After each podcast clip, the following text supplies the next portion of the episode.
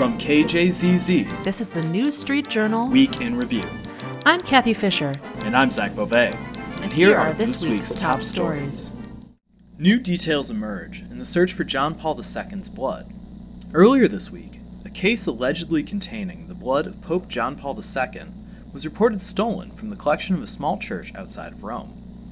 It turned out to be a big misunderstanding when Catholic scholars informed Italian police, or polizia, that Pope's blood cannot be the product of transubstantiation. Once this revelation circulated on social media, the stolen bottle of Chianti was anonymously returned to the church. Peace talks in Geneva between the Syrian government and rebel forces stalled this week as the two sides announced they, quote, disagreed over goals. Traditional conflict resolution techniques, such as writing down three positive things about their opponents on a piece of paper, have so far proved ineffective.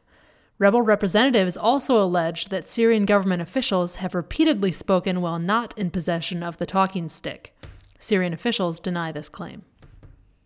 In economic news, Iranian President Hassan Rouhani attended the Davos World Economic Forum and boldly announced that Iran is open for business. To attract investors and young entrepreneurs to his country, President Rouhani announced his Cool Cities campaign. Modeled off the short lived effort implemented in Michigan in the mid 2000s, Iran's Cool Cities campaign plans to show off the fun side of its cities and towns. From the hip music scene in Khorramabad to the bustling college campus in Khomeini Shahr, Hassan Rouhani asks you to bring your investment rials to his cool cities. A Portland woman who recently gave birth to a healthy infant in her driveway insists it was extremely meaningful and the best choice she ever made.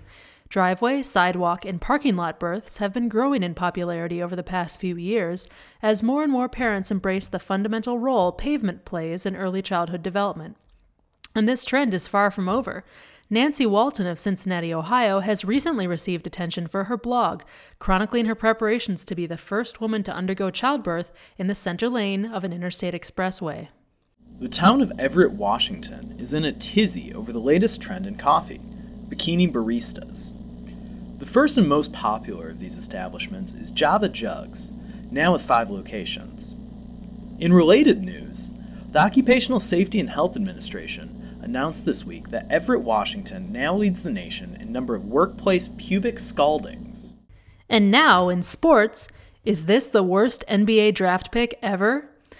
In an unprecedented move, the Houston Rockets have announced their first round draft pick will be Jeff Krakowski, a 52 year old account executive from Grand Rapids, Michigan.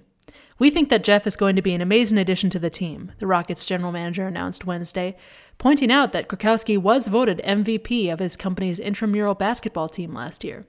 He was also awarded the Mr. Monday Morning Trophy for his record of punctuality. This installment of News Street Journal, Week in Review, is brought to you by Protozoa Pictures, presenting Darren Aronofsky's Uncle Buck 2. The long awaited sequel to the John Candy classic follows Buck Russell on his twisting, torturous journey deeper into an underground world of horse fixers, booze, and pills. All while his brother's kids stay with him for a weekend in the city. Uncle Buck 2, in theaters this Friday. This has been the New Street Journal Week in Review. Join us next week for more of the information you require.